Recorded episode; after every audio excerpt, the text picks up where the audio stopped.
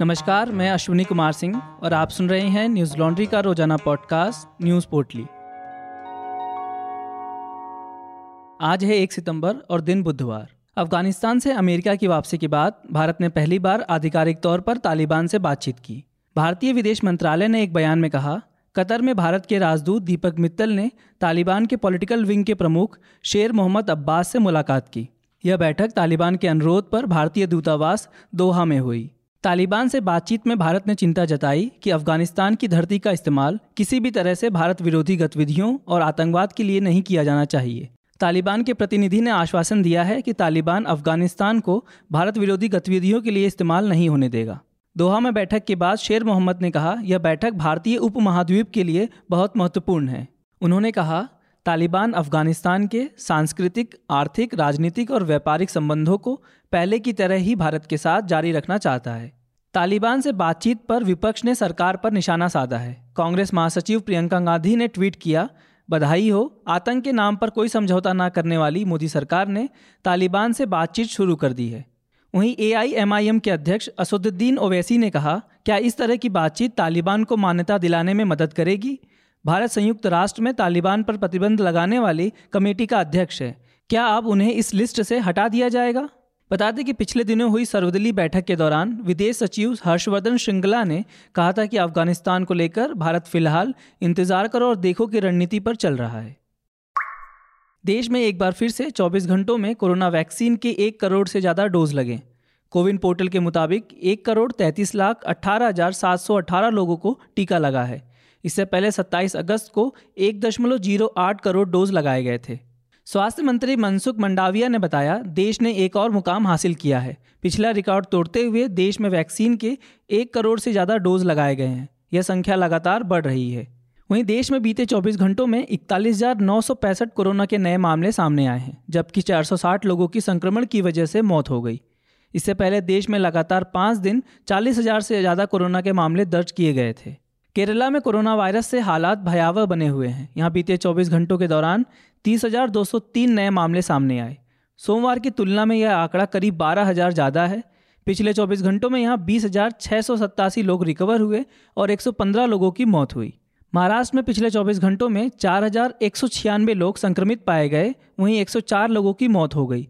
इस दौरान चार हज़ार छः सौ अट्ठासी लोग कोरोना से ठीक भी हुए हैं। दिल्ली में कोरोना के 28 नए मामले सामने आए और तिरपन लोग इससे ठीक हुए। वहीं सिर्फ़ एक व्यक्ति की कोरोना से मौत हुई है। बता दें कि देश में अब तक 50 करोड़ से अधिक लोगों को कोरोना टीके की कम से कम एक खुराक दी जा चुकी है। दिल्ली एनसीआर में दो दिनों से हो रही बारिश ने सात सालों का रिकॉर्ड तोड़ दिया है। बीते 24 घंटों के भीतर राजधानी में 112.1 मिलीमीटर बारिश रिकॉर्ड की गई है, जो वर्ष 2013 के बाद से सबसे अधिक है। इससे पहले 2014 में पंचानवे दशमलव दो मिलीमीटर बारिश रिकॉर्ड की गई थी। मौसम विभाग ने ऑरेंज अलर्ट जारी किया है। साथ ही कहा है कि अगले 24 घंटों में मानसून सक्रिय रहेगा। रात से जारी बारिश के कारण कई जगह जल भराव की समस्या सामने आ रही है, जिसके कारण लोगों को यात्रा करने में मुश्किलों का सामना करना पड़ रहा है। कई जगह जाम भी लगे हुए हैं। दिल्ली के मिंटो ब्रिज में पानी भर गया और गाड़ियों को आने जाने में दिक्कतों का सामना करना पड़ रहा है। भारतीय मौसम विज्ञान विभाग के अनुसार, राष्ट्रीय राजधानी में हर साल सितंबर में औसतन 125.1 मिलीमीटर बारिश होती है, जबकि इस महीने के पहले ही दिन 112.1 मिलीमीटर बारिश हो गई। दिल्ली के विभिन्न मानक केंद्रों पर लोधी रोड में सबसे अधिक सत्तासी मिलीमीटर बारिश रिकॉर्ड की गई। दिल्ली के साथ ही अन्य राज्यों में भी बारिश हो रही है। महाराष्ट्र के औरंगाबाद, कन्नड़, जलगांव का व्यापारी मार्ग बारिश के बाद पूरी तरह से ठप हो गया है। जलगांव में लगातार बारिश के कारण हालात बिगड़ गए हैं। अधिकतर इलाके जलमग्न हैं और आम जनजीवन पूरी तरह ठप हो गया है। महिलाओं के खिलाफ अभद्र टिप्पणी करने को लेकर यति नरसिंहानंद के खिलाफ गाजियाबाद पुलिस ने एफआईआर दर्ज की है। ग्रामीण गाजियाबाद के एसपी इराज राजा ने कहा, यति नरसिंहानंद के खिलाफ तीन एफआईआर दर्ज की गई हैं। उन्होंने कहा कि यह एफआईआर सोशल मीडिया के माध्यम से अलग अलग घटनाओं के हमारे संज्ञान में आने के बाद दर्ज की गई है। इंडियन एक्सप्रेस की रिपोर्ट के मुताबिक, एक एफआईआर में कहा गया कि आरोपी दासना मंदिर में बैठे हुए एक वीडियो में हिंदू महिलाओं के दूसरे धर्म के लोगों के साथ संबंध रखने पर आपत्तिजनक, अपमानजनक और धमकी भरी टिप्पणी का उपयोग कर रहे हैं। वहीं एक अन्य वीडियो में नरसिंहानंद महिलाओं और महिला राजनेताओं के खिलाफ आपत्तिजनक टिप्पणी करते हैं, जिससे महिलाओं की भावनाओं को ठेस पहुँची है। राष्ट्रीय महिला आयोग द्वारा की गई शिकायत पर भी एक एफआईआर दर्ज की गई है। पुलिस ने कहा कि एफआईआर आईपीसी की धारा 505 एक सी 509, 504, 506 और आईटी अधिनियम की धारा सड़सठ के तहत दर्ज की गई है। दोनों एफआईआर गाजियाबाद के मसूरी थाने में दर्ज की गई। बता दें कि 7 अगस्त को राष्ट्रीय महिला आयोग ने नरसिंहानंद के खिलाफ एक और शिकायत दर्ज कराई थी जब उनका फ़िल्म जगत की महिलाओं के खिलाफ आपत्तिजनक टिप्पणी करते हुए एक वीडियो सोशल मीडिया पर साझा किया गया था।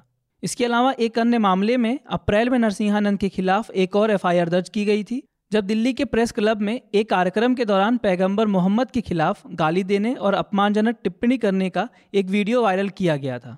गौरतलब है कि यह मंदिर इस साल की शुरुआत में उस समय चर्चा में आया जब पानी पीने के लिए मंदिर परिसर में प्रवेश करने पर चौदह साल के मुस्लिम लड़के को वहाँ सेवा करने वाले एक व्यक्ति ने बेरहमी से पीटा था। जिसके बाद उस व्यक्ति को गिरफ़्तार किया गया, तब भी नरसिंहानंद ने आरोपी व्यक्ति का समर्थन किया था। महिलाओं और मुसलमानों के बारे में अपशब्द बोलने वाला यति नरसिंहानंद अकेला नहीं है। उसका पूरा गैंग है, जो इस तरह के बयान देता रहता है। यति से प्रभावित युवक सोशल मीडिया पर राजनीतिक नेताओं समेत धर्म के नाम पर महिलाओं को गालियाँ देते हैं। यह लोग हिंदू धर्म की रक्षा के नाम पर यह सब करते रहते हैं। यति और उसके गैंग पर, Hindi dot, Newslaundry dot com पर, शिवांगी सक्सेना की रिपोर्ट आप पढ़ सकते हैं, जिसका शीर्षक है, नरसिंहानंद, सरस्वती एंड गैंग महिला और मुसलमान इनका पसंदीदा शिकार है। हम इसी तरह खबरों की तह में जाकर आप तक सच्चाई ला सकें, उसके लिए हमें ऐसे ही सपोर्ट करते रहिए। न्यूज़ लॉन्ड्री को सब्सक्राइब करें और गर्व से कहें, मेरे खर्च पे आज़ाद हैं खबरें। अमेरिका ने अफ़गानिस्तान से निकलने से पहले अशरफ गनी से बातचीत की थी। समाचार एजेंसी रॉयटर्स के मुताबिक, जब देश में तालिबान अलग अलग प्रांतों पर कब्जा कर रहा था, तब अमेरिकी राष्ट्रपति जो बाइडेन और तत्कालीन अफगान राष्ट्रपति अशरफ गनी ने फ़ोन पर बातचीत की थी। रॉयटर्स ने दावा किया कि 23 जुलाई को बाइडेन और अशरफ गनी के बीच 14 मिनट लंबी बातचीत हुई थी, जिसमें जो बाइडेन ने अफ़गानिस्तान को दी जाने वाली सैन्य मदद के बारे में चर्चा की थी। साथ ही उन्होंने अशरफ गनी से कहा था कि उन्हें तालिबान के खिलाफ जारी लड़ाई को लेकर रणनीति बदलने की ज़रूरत है। क्योंकि अफ़गानिस्तान की छवि दुनिया भर में खराब हो रही है। रॉयटर्स के मुताबिक जो बाइडेन ने अशरफ गनी से कहा था कि वह तभी सैन्य मदद देंगे जब वह सार्वजनिक तौर पर तालिबान को रोकने का प्लान सामने रखेंगे। जो बाइडेन ने कहा कि हमारी ओर से हवाई सपोर्ट जारी रहेगा, लेकिन हमें पता होना चाहिए कि आगे का प्लान क्या है।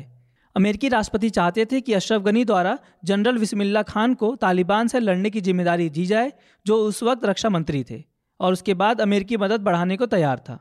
तब अशरफ गनी ने, जो बाइडेन से कहा था कि तालिबान पूरी ताकत के साथ एक बार फिर से हमला कर रहा है, इसमें पाकिस्तान की ओर से उसे पूरा सपोर्ट दिया जा रहा है। बता दें कि अशरफ गनी और व्हाइट हाउस ने इस बातचीत पर कोई जवाब नहीं दिया है। वहीं वाशिंगटन में मौजूद पाकिस्तानी दूतावास ने पाकिस्तान के ऊपर लगे सभी आरोपों को इनकार कर दिया। आज बस इतना ही। आपका दिन शुभ हो। नमस्कार। न्यूज़ लॉन्ड्री के सभी पॉडकास्ट ट्विटर आई और दूसरे पॉडकास्ट प्लेटफॉर्म पे उपलब्ध हैं। खबरों को विज्ञापन के दबाव से आज़ाद रखें। न्यूज़ लॉन्ड्री को सब्सक्राइब करें।